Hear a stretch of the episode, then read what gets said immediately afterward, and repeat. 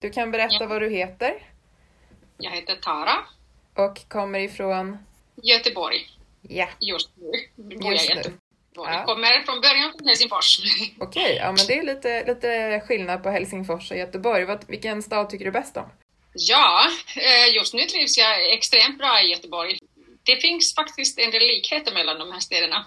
De är vid havet och det, det, är, det, det är lite så här, Jag tror det är delvis därför jag trivs så bra i Göteborg. Men, men visst saknar man Helsing, Helsingfors nu när man inte har kunnat åka dit på ett tag också. Ja men det förstår jag.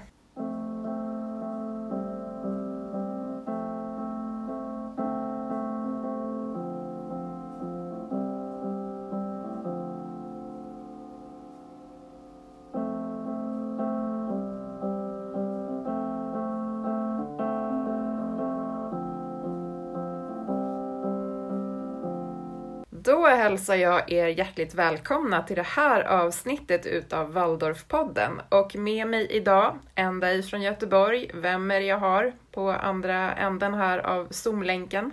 Ja, jag heter Tara Salokorpi och jobbar på Rudolf Steiner-skolan i Göteborg. Har du jobbat där länge? Inte så länge, jag har jobbat där i snart två och ett halvt år och innan jag jobbade där så jobbade jag på Orust Waldorfskola rätt så länge. Vad gjorde du för någonting på Orust Waldorfskola? Mesta tiden var jag lärare, klasslärare, absolut. Och vad gör du för någonting nu då när du är på Rudolf Steiner-skolan i Göteborg? Just nu är jag både klasslärare och biträdande rektor. Jag har lite delad tjänst just nu. Blir det splittrat tycker du eller tycker du att det fungerar bra? Jag tycker det fungerar bra. Det är nog lite personlighetsfråga. Jag är en människa som tycker om att göra många olika saker och blir eh, kanske lite uttråkad om det blir samma hela tiden, så jag vill alltid ha lite utmaning. Så det, det, jag tycker det funkar bra. Då har vi det gemensamt då kan jag ju säga då, för att jag är precis som du, jag blir lite uttråkad om det bara är samma sak hela tiden, så jag vill också gärna göra flera olika saker. Jag undrar ju lite då såklart hur du kom in i Waldorfvärlden från början. Det är väl det här klassiska eh, att man halkar in lite sådär. Mina barn gick på Waldorf och så tänkte jag egentligen att jag skulle ha börjat på seminariet i Göteborg, lärarutbildningen mest för att jag var nyfiken, ville veta mer om pedagogiken. På den tiden jobbade jag egentligen i skolköket och tänkte bara att jag vill veta lite mer om hur, det, hur allt hänger ihop. Och sen så gick det bara en termin på seminariet så tyckte de andra på skolan att jag skulle ta en klass. Och så blev det. Det var ju verkligen snabbt jobbat, bara efter en termin. Ja, det var väldigt eh, snabbt och jag kände inte kanske helt att jag var färdig för att ta en klass just där och då, men det blev så, jag tror det blev bra ändå. Jag hade väldigt mycket stöd av mina kollegor och sådär, så att det, men det, det var kul. Det kändes ändå roligt. Ja men det kan jag tänka mig och egentligen kanske det också är bra att få en, en praktisk del sådär direkt från början när man går en utbildning. Ja, det var just det som var väldigt positivt, att man kunde verkligen prova, testa allt man lärde sig direkt i klassen. Och det är ju, på sätt och vis blir det, det är också roligare att gå en utbildning när man ser hur det, hur det funkar i vardagen eller på skolan direkt. Tyckte du att det var ett bra sätt att lära sig på? Absolut. Absolut, verkligen. Och den klassen, den- just den första klassen jag hade, kände jag, vi hade på något sätt väldigt stark koppling till, till varandra. Det kändes nästan att vi lärde oss saker tillsammans hela vägen. Det var jätte, egentligen jätteroligt. Inspirerande på något sätt många gånger och, och ta olika nya steg med, tillsammans med barnen. Jag har ju bett dig att vara med i det här avsnittet nu då, då av Waldorfpodden för att jag, jag har ju alla har väl en liten så här akilleshäl kan man säga när man, när man jobbar på en skola. Jag har ju jobbat precis som du inom skolans värld ganska många år ändå sådär. Och jag vet att jag har alltid haft lite sådär små ångest när någon rektor eller någon vikariesamordnare har kommit och sagt till mig att du, vet du, det saknas en lärare i ettan. Skulle du kunna hoppa in och, och ha lite undervisning i ettan? Men just det här att, att känna den känslan av att, vänta lite nu, jag har ingen koll på vad man ska göra med ettorna. Så det har jag verkligen funderat på ett tag, att jag skulle vilja ha ett avsnitt av Waldorfpodden där vi just pratar om klass 1. Och just det här att få fram lite så, vad kan jag göra med de där ettorna då om jag nu skulle bli ombedd att komma och vikariera? Och då tänker jag att du är ju perfekt att fråga om detta eftersom du faktiskt nu är i en etta. Men innan jag kommer till det så vill jag också veta, har du haft ettor tidigare?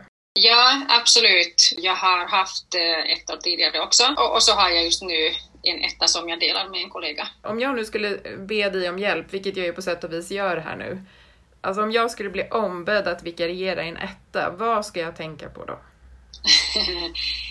ja, alltså nu är vi ju, det är hösttermin och vi har inte kommit ens till höstlovet och då är det ju egentligen väldigt mycket det här med att man, vi, vi bildar en grupp fortfarande, även om de här ett år har faktiskt gått eh, på, i sexårsverksamheten tillsammans. Men det är ändå en annan sak att börja i en skolklass. Våra rutiner, våra dagliga rutiner, de börjar absolut sitta, men det är ändå relativt nytt. Det här att man ska sitta vid sin bänk, man ska inte springa runt, man ska räcka upp en hand när man ska säga någonting.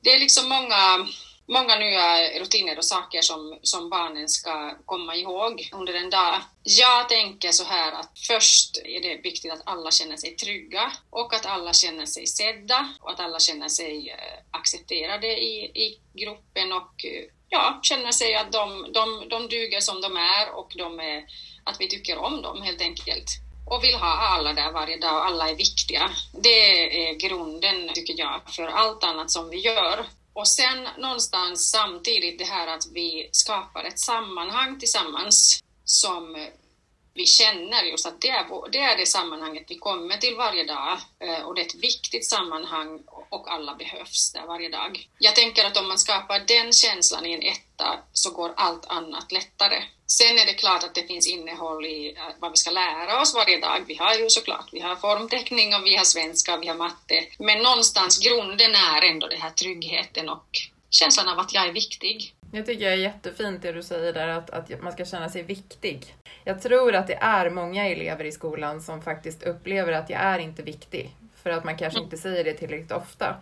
Och jag har precis haft ett avsnitt med Martin Hellström där vi har pratat om relationskompetens och vikten av att man förmedlar till barnen att man tycker om dem som de är, oavsett vad de gör. Och där känner jag att du fångar upp det lite grann, det, det avsnittets tema också, genom att säga att, att barnen måste känna att de är viktiga. Ja, absolut. Min, min upplevelse är barnen har, barnen kommer till skolan varje dag med så mycket, så många saker, så mycket, många intryck och de hör massa saker, de ser massa saker. Det, är ju, det är ju det här, alla går ju idag med en mobil i fickan som man har nästan hela världen i, eller all information man kan bara vilja eh, ha. Och eh, när barnen har så mycket i sig så känns det som att det blir ännu viktigare att vi möts i det lilla, liksom i vardagen, i det trygga. De vet vad de har mig, de lär sig hur jag fungerar och jag lär mig hur de fungerar. Och alla de här små vanliga gester, att jag tar i hand varje morgon, tittar dem i ögonen, säger god morgon till var och en. Vi säger i klassen god morgon till varandra i en ring. Alla de gesterna är, är någon slags eh, vår egen li, lilla värld som vi lever i tillsammans och litar på att här, här gör vi, här försöker vi balansera inom, inom ramar som, som känns trygga för oss alla. Våra liksom överraskande saker som vi, som vi möter kan vara en, en liten händelse i en folksaga eller no, någon liten sak som vi skrattar åt eller som känns eh, överraskande eller bekymmersamt eller någonting som, som vi, vi väcker liksom känslor tillsammans i oss genom berättelser och bilder som vi tar fram. Och vi lever i det och det är liksom väldigt små saker som vi delar med varandra. Och det tycker jag är en bra motpol till det här att de kommer, barnen, har, barnen möter så otroligt många stora saker idag som ibland är lite för stora för dem att hantera. Många gånger behöver bearbetas och då tänker jag att det är bra att de har en, ett ställe dit de kommer varje dag där de vet att här, här har vi den här Eh, lagom stora värden som vi kan relatera till och som är hanterbar på något sätt. Och kommer det upp något större tema, att till exempel något barn tar upp någonting som känns ganska stort för de andra, då, då får vi göra det till något hanterbart för oss tillsammans. Vi får prata om det och vi får eh, hitta ett sätt att relatera till det. Det tycker jag är extremt viktigt i ettan, för att de är så små.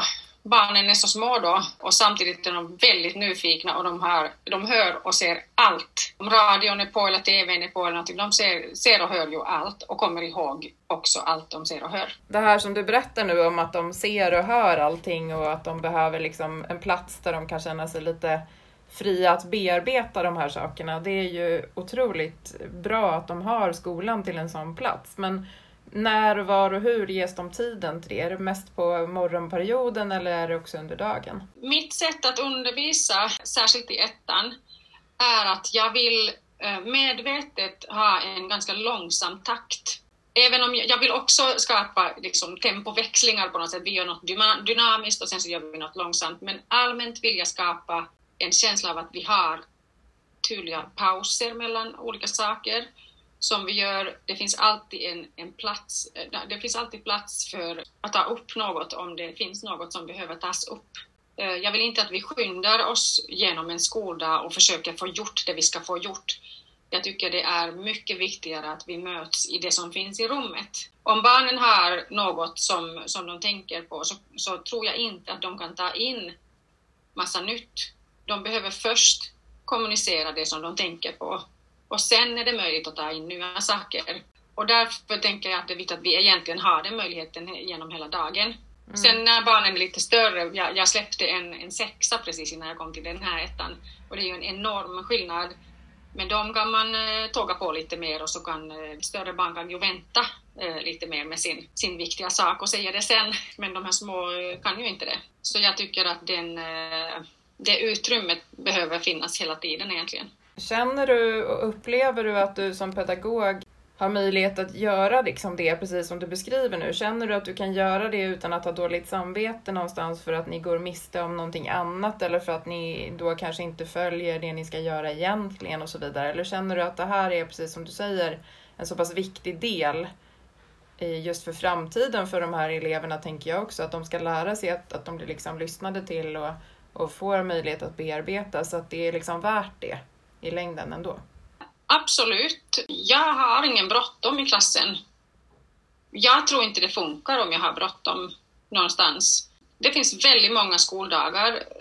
Vi lär oss räkna och, och bokstäver och, och, allt det här som vi ska lära oss. Och som sagt, jag tror att det landar i barnen på ett helt annat sätt om vi först skapar den här känslan av att man har fått säga sitt.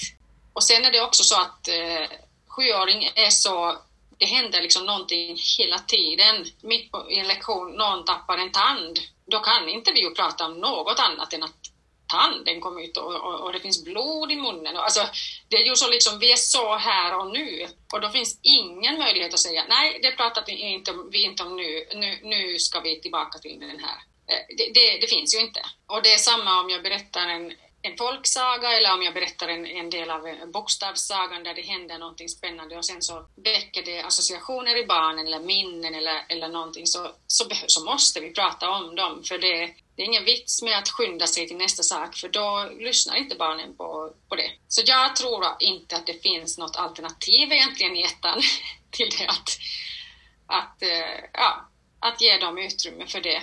Och jag har aldrig upplevt att vi har fått sen på något sätt bråttom med någon inlärning eller någon, något eh, som ska liksom hända i tanken.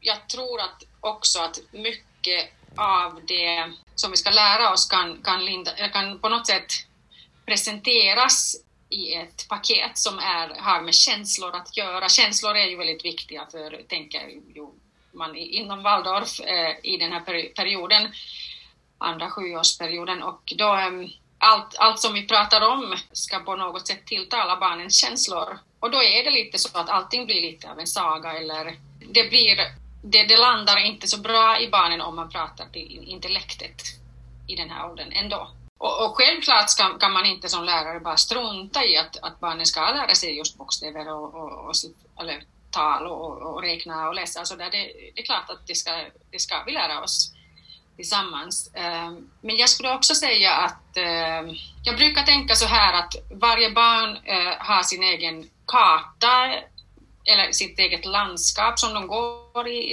i livet. Och de landskapen ser väldigt olika ut. Och idag tycker jag det blir min känsla är, min bild är att jag möter väldigt olika barn som kommer som är i samma ålder. Då behöver jag delvis kunna möta barnen på många olika sätt och delvis så behöver jag hjälpa barnen att möta varandra.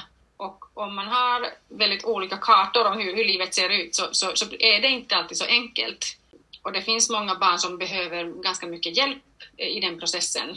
Och det är eh, ju så, det vet vi alla, att om någon är väldigt arg eller frustrerad eller ledsen så lär man sig faktiskt ingenting just i den stunden. Man kan inte ta in någonting nytt. Och därför tänker jag att det jobbet att eh, hjälpa barnen hitta strategier i livet med varandra på något sätt. Det är centralt. Och jag tänker så att om man i ettan lägger en, en bra grund med allt det här eh, och får gruppen att funka ihop och får dem att se varandra på ett positivt sätt och acceptera varandra så, så har man sen ganska många år att jobba med kunskaper förhoppningsvis då i en miljö där man kan känna sig trygg.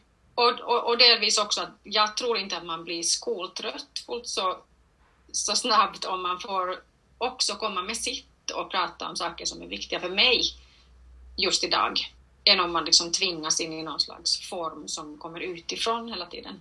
Ja men precis och det är ju bara att dra sig till minnes vad man själv var med om i sin skolgång just om man behövde prata av sig och läraren var så här, ah, fast nu ska vi läsa sidan 20 till 30 här så vi har inte tid med det nu liksom. Då, då tappade man ju just det där förtroendet för att den här vuxne vill ju inte lyssna på mig överhuvudtaget så att jag kommer aldrig mer säga någonting till den. Och då kan det ju bli som du säger att, att man låser sig och sen ja, knäpper till och, och inte vill liksom ja, inte vill vara med längre på olika saker. Så. Ja, men verkligen.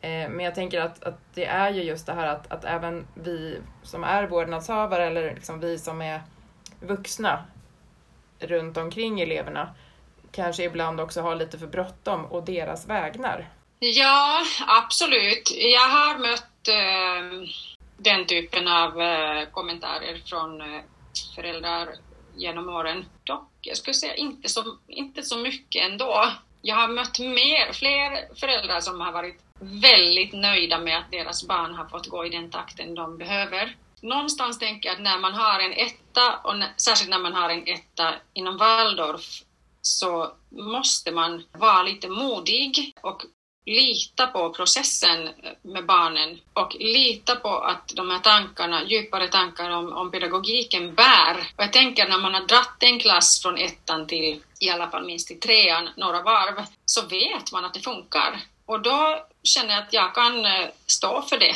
Jag prioriterar just trygghet och uh, glädje och, och, och väcka nyfikenhet och, och, den typen av saker. Samtidigt som jag vill också säga det att vi, det är klart jag inte glömmer det, att vi, vi ska lära oss saker. Om någon som lyssnar på det här avsnittet eh, är just en sån där orolig förälder, även om du inte har stött på så många så, så kanske det ändå är så att, att det finns några som är lite bekymrade. För jag kan säga att jag har träffat några. Inte sådär så att det har varit liksom mängder av dem på något sätt, men det har ändå kanske varit ett 20-tal skulle jag säga under de 20 år som jag har jobbat som lärare och studievägledare som, som har uttryckt att de tycker att det går lite för långsamt. Ja. Har, har, du något så konkret tips vad man kan tänka på om man är orolig för det? Ja, jag tycker det är bra att man uttrycker det till läraren. Sen är det alltid frågan om hur man uttrycker en sån sak som förälder. Jag har, eh, jag har eh, faktiskt haft den situationen eh, när jag själv har varit förälder jag har tre väldigt olika barn eh, och jag har varit i den, den, situationen också. Och jag tänker att om man pratar om det på ett lugnt och, och, positivt sätt så finns det inga hinder för en lärare att hitta lite extra uppgifter eller andra sätt att stimulera barnets nyfikenhet på, på, på sin nivå. Det går ju att göra, men jag tycker det är, är väldigt viktigt att man pratar om det på ett konstruktivt sätt. Det här med dialog mellan lärare och vårdnadshavare, det kan man ju inte nog understryka hur viktigt det är faktiskt. Att just prata sig fram till vad som blir bäst för alla parter så att inte, inte bara komma med krav och åsikter utan också kanske tänka tillsammans med läraren och med barnet. Vad kan bli bäst i den här situationen i så fall då? Absolut, absolut. Och sen är det eh, många gånger så att man blir som förälder förvånad när man ser hur andra sidor, eh, alltså när mitt barn går till skolan så kan, kan mitt barn visa helt andra sidor än vad de visar hemma. Och läraren kanske möter lite andra sidor av barnet och det ska man inte heller glömma. Barnen förändras av att de är i en grupp, till exempel, ganska mycket många gånger. Så att någonstans tycker jag det är också bra att lyssna på vad lärarna säger och berättar om barnen. Men, men, men som sagt, det är klart att man kan ta upp den typen av eh, önskemål och, och tankar. Och ibland är det helt på sin plats och, och ibland är det bra att, ge barnet lite extra uppgifter eller rikta vissa frågor just till det barnet eller så. Det är ju i ettan är det ganska små gester som räcker ofta för att barnet ska känna att det blir liksom utmaning. Vi har ju ett, ett väldigt speciellt undervisningssätt i årskurs 1 tycker jag, det här med från bild till bokstav. Och det kräver ju verkligen att man dels som lärare är insatt i hur det fungerar och det, det bästa sättet att lära sig det tycker jag faktiskt ändå är genom att gå just en Waldorf-lärarutbildning. Men hur upplever du att det är att sen faktiskt undervisa och lära ut det i praktiken i årskurs 1? Alltså jag älskar bild till bokstav, den perioden som man har eller de perioder. Det, det är eh, verkligen en fantastisk eh, metod att eh, närma sig bokstäver och, och, olika ljud. Jag hade någon morgon här ett tag sedan i klassen som var väldigt kaotisk och, och sådär. Ah, det var bara mycket turbulens direkt på morgonen och så döp vi in i, i, nästa lilla del av bild till bokstav och allt bara föll på plats och det var bara helt tyst och lugnt i klassen och jag tänkte bara det här är så bra. Jag tycker det är en fantastisk kombination av att man går in i en berättelse som, som fortsätter lite varje dag.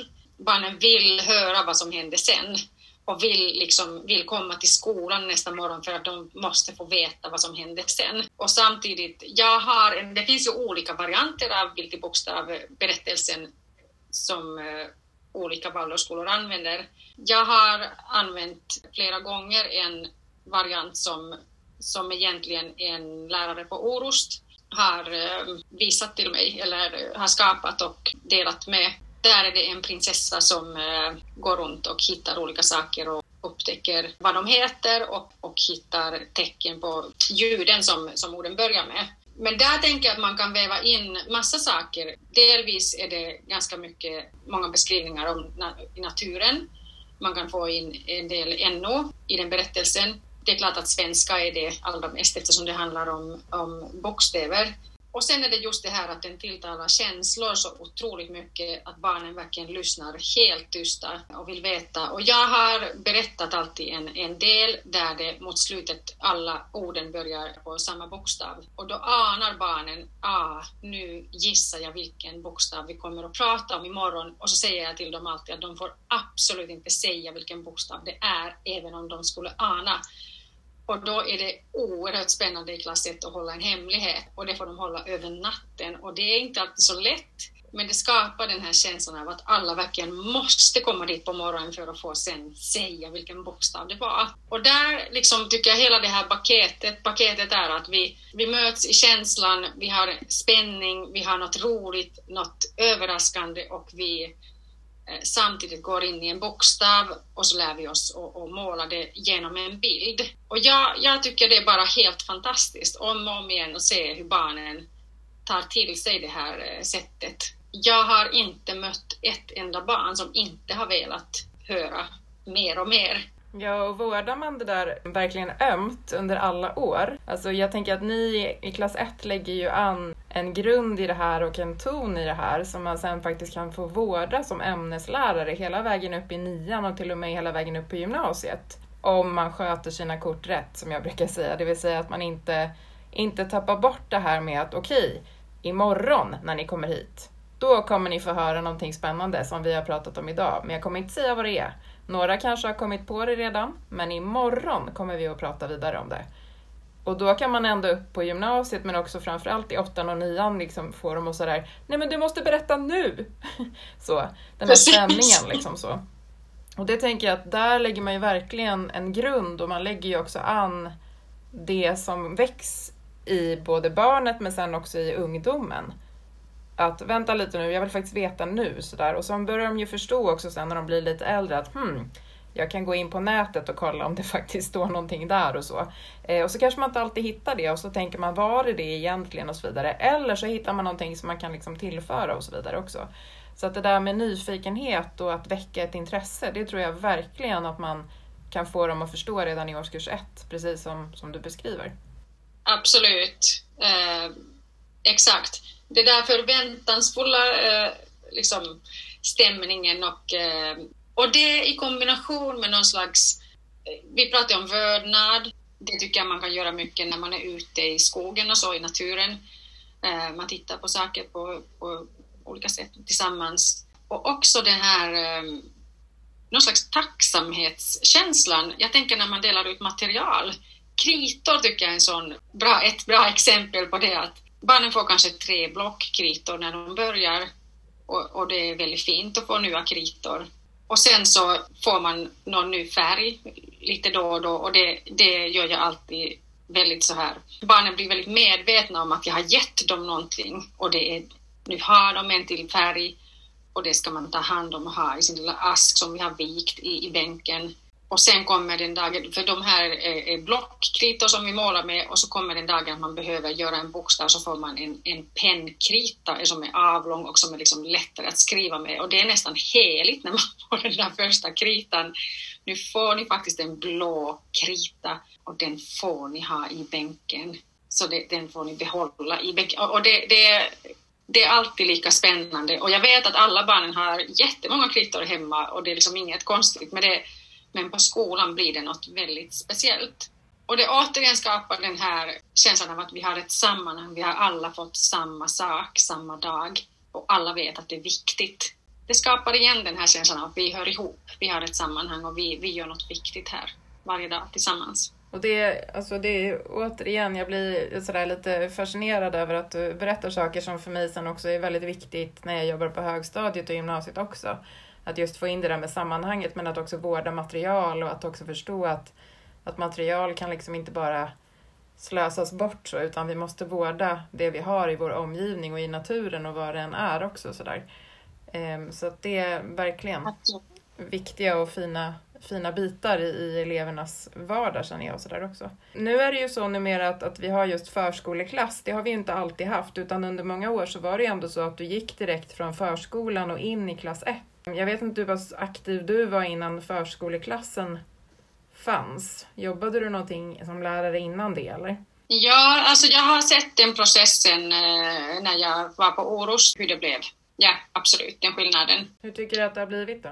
Jag tycker egentligen att sexåringar ska få leka mycket och ha mer liksom, eh, helst någonting som liknar förskolan mer än, än vad man kanske ska ha idag. Men jag tycker att flera Waldorfskolor har hittat bra lösningar där man gör lite mer aktiviteter, har aktiviteter som, som liknar undervisning men, men fortfarande behåller den här fria leken en hel del. Det tycker jag är bra. Och nu när det börjar pratas om att nollan ska bli liksom att det motsvarar etta, att, att skolan blir tioårig, då tycker jag vi har gått för långt. Den tanken gillar inte jag. Jag tycker att barnen ska verkligen få vara sexåringar. Och känna kanske till och med att de är lite trötta på sin förskola, de är lite nästan för stora. Och sen vet de att till hösten då kliver man in i skolans värld. Och det, den effekten tappar man lite där. För att en femåring är inte så himla stor. Det är just sexåringar som, som jag tror kan känna precis den känslan mest. Det känns lite som sådär eh, när jag eh, studievägleder niorna när de ska lämna för att gå över till gymnasiet nivå. Sådär. De är ju de flesta av dem ganska redo att lämna sin skola. Men skulle mm. jag vägleda åttorna om samma sak så är det inte alla de som skulle vara lika redo som niorna i mångt och mycket kan vara. Det är verkligen så. Men, men det jag skulle vilja säga utifrån just det här med det nya förslaget, att då förskoleklassen ska bli nollan eller ettan kan man säga då istället. Sådär. Det är ju att tittar man på det som står så står det väldigt tydligt att det ska vara, finnas utrymme för just lek. Så att barnen mm. inte hela dagen ska behöva liksom känna att det är skola. Det är ju faktiskt ganska bra tycker jag att det finns kvar. För jag tror att det blir svårt för oss att protestera mot det där hur mycket man än vill göra det. Men att just verkligen komma ihåg att det finns kvar en, en ganska stor del där man får ha den här fria leken. Och det skulle jag ändå tro att nästan alla som jobbar på något sätt med barn, de, de är medvetna om det, att leken är viktig. Leken är ju fortfarande viktig i ettan. De behöver ju leka jättemycket, absolut. Jag tror att det går att hitta bra lösningar oavsett hur, vad formen heter. Det gäller att, jag tänker alltid när det kommer in nya inslag från, från Skolverkets sida eller så att, att det dummaste är om vi inom Waldorf blir på något sätt rädda för det och, och, och oh, hur ska vi nu göra och, och blir eh, sura på att det kommer in något nytt. Jag tänker det är bättre att vi hör det så tidigt som möjligt och tänker till. Hur, ska vi, hur vill vi göra det här så att det blir bara bra för oss? Så jag tänker det, det gäller att vara ett steg före. Och ett sätt att veta att man är ute i god tid, det är ju just att hålla sig ajour med bland annat då Waldorfskolefederationens möten där vi uppdaterar om, om just sådana här saker. Absolut, det tycker jag är väldigt viktigt. Jag har haft jättepositiva möten eh, med Skolverket på olika sätt och jag, min känsla är egentligen är att det är människor som vill hjälpa oss. Absolut, och det tror jag att vi kan faktiskt utgå ifrån att det vill både Skolinspektionen och Utbildningsdepartementet och, och Skolverket och alla möjliga andra så, så att det är ju bra mm. att veta liksom så. Men just det här att att som du säger, nu, nu vet vi att det här är på gång, det här nya, att det ska liksom bli tio år i grundskola och då gäller det att vi verkligen på våra skolor ser över just hur, hur kommer det bli då för de som går på lågstadiet och framförallt kanske de som går i allra första klass. För det är ju en risk annars tänker jag att man tappar bort lite av de här sakerna som du och jag har pratat om nu i det här avsnittet. Alla de här kvaliteterna som, som faktiskt finns med just årskurs 1 och med eleverna i årskurs 1. Ja, men visst är det så. Jag tänker att det kräver jag tänker liksom starka pedagoger som kan sin sak och som eh, har tänkt igenom hur, hur det ska gå till och varför. Det är ju det, jag, jag tänker om vi säger att man ska tilltala känslan i en klass 1-elev så, så är det eh, ändå så att läraren ska ha en tanke bakom varje sak vi gör. Barnens intellekt och tankevärld ska, behöver inte stimuleras hela tiden så mycket, det ska gå mer via känslan och sen liksom bli en tanke. Men, eh, men jag tänker att det är väldigt viktigt att, att, att de vuxna har tänkt igenom hur och varför det ska hänga ihop. När man har gjort det jobbet ordentligt så, så är det inte så svårt för någon utifrån som inte känner till Waldorfpedagogik att förstå och se att, eh, att det finns en mening med det det vi gör och att det funkar. När jag spelar in de här eh, poddavsnitten, vilket jag ju har gjort ett antal gånger nu, inte bara så här över Zoom som vi spelar in idag, utan också på riktigt, som man gjorde förr innan corona höll jag på att säga. Nej, men jag har faktiskt gjort det, något sånt avsnitt under corona också så, men det det är ju en, en situation som har varit ganska absurd måste man säga. Att inte kunna sitta och prata tillsammans som man egentligen skulle vilja göra när man just poddar på det här sättet. Men när jag spelar in så har jag i alla fall en viss rytm kan jag känna. Att jag upprepar vissa frågor eller jag vill ha det på ett visst sätt när jag spelar in eller jag kanske vill börja avsnittet på ett visst sätt och avsluta det på ett visst sätt och sådär. Och då känner jag att det är ju lite likt det här med rytmen vi har i skolan, kanske framförallt på morgonperioden men också under hela skoldagen så jobbar vi ju mycket med rytmer i Waldorfskolan. Hur arbetar ni kring det i årskurs 1? Ja, rytmen är ju jätteviktig i, i klass 1 tycker jag. Både rytmen genom en skoldag, också genom skolveckan, att det upprepas samma, på samma sätt hela tiden, att barnen kan vila i det, att de vet vad som kommer sen. Även inom en lektion. Som du säger, periodtimmen på morgonen är ju, där har vi verkligen våra morgonrutiner. Vi kommer in i klassen och, och, och säger god morgon, vi tittar på schemat, vi tittar på vilket datum det är, vi sjunger något, vi spelar flöjt. Det är liksom en, en procedur innan vi är inne i, i lektionen och, och startar med det som är, är innehållet.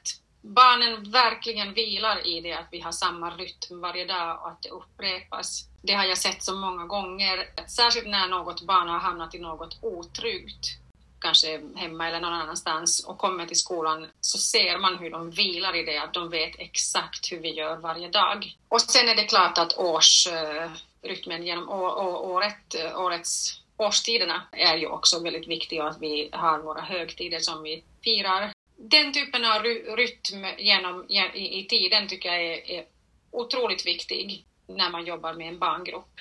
Utan den så tror jag att jag hade nog svårt att ha en etta. En sak som jag tycker var ganska roligt att se när mina döttrar hade gått på Waldorf förskola och sen nio år av Waldorf och sen började gymnasiet i andra skolor. De egentligen sa inte så mycket aktivt att de saknade något annat, men när det, skulle, när det blev Mikaeli-tiden och de insåg att man inte firar Mikaeli på gymnasiet, det blev lite jobbigt. De, ja, det blev någon, någon tom känsla liksom. Vadå? en höst utan Mikaeli. Det, det, tycker jag är fint att se att det, har ändå, det betyder någonting att man har haft den upprepande, alltså att, att det återkommer varje år, att det är viktigt. Ja, och jag vet till och med före detta elever som faktiskt kommer just till Mikaeli-firandet och står och tittar för att de, de har så svårt att liksom släppa det. Sådär. Eh, sen finns det ju såklart elever som känner precis tvärtom också vill jag ju verkligen betona, så att det kan ju finnas elever som är så här, nej men aldrig mer. Så Men, men det ja. finns ju också de som verkligen, precis som dina döttrar, känner att nej men det här, jag måste få fira Mikaeli, det är en sån viktig del av hösten så att det går inte annars. Eller skördefest eller vad det nu än är. Liksom sådär. Mm. Stort tack säger jag till dig för att du har varit med i det här avsnittet utav Waldorfpodden och jag tar med mig jättemånga bra saker om just vad man kan göra med klass 1 och hur man kan arbeta med klass 1 framförallt. Och så hoppas jag att du fortsätter att göra det för du låter väldigt glad och engagerad tycker jag när du berättar om hur det är att arbeta i klass 1. Tack, det är trevligt att höra. Och det var kul att vara med. Lite spännande alltid att prata så här. Absolut. Tack så jättemycket och ha det så bra i Göteborg. Tack, tack, tack.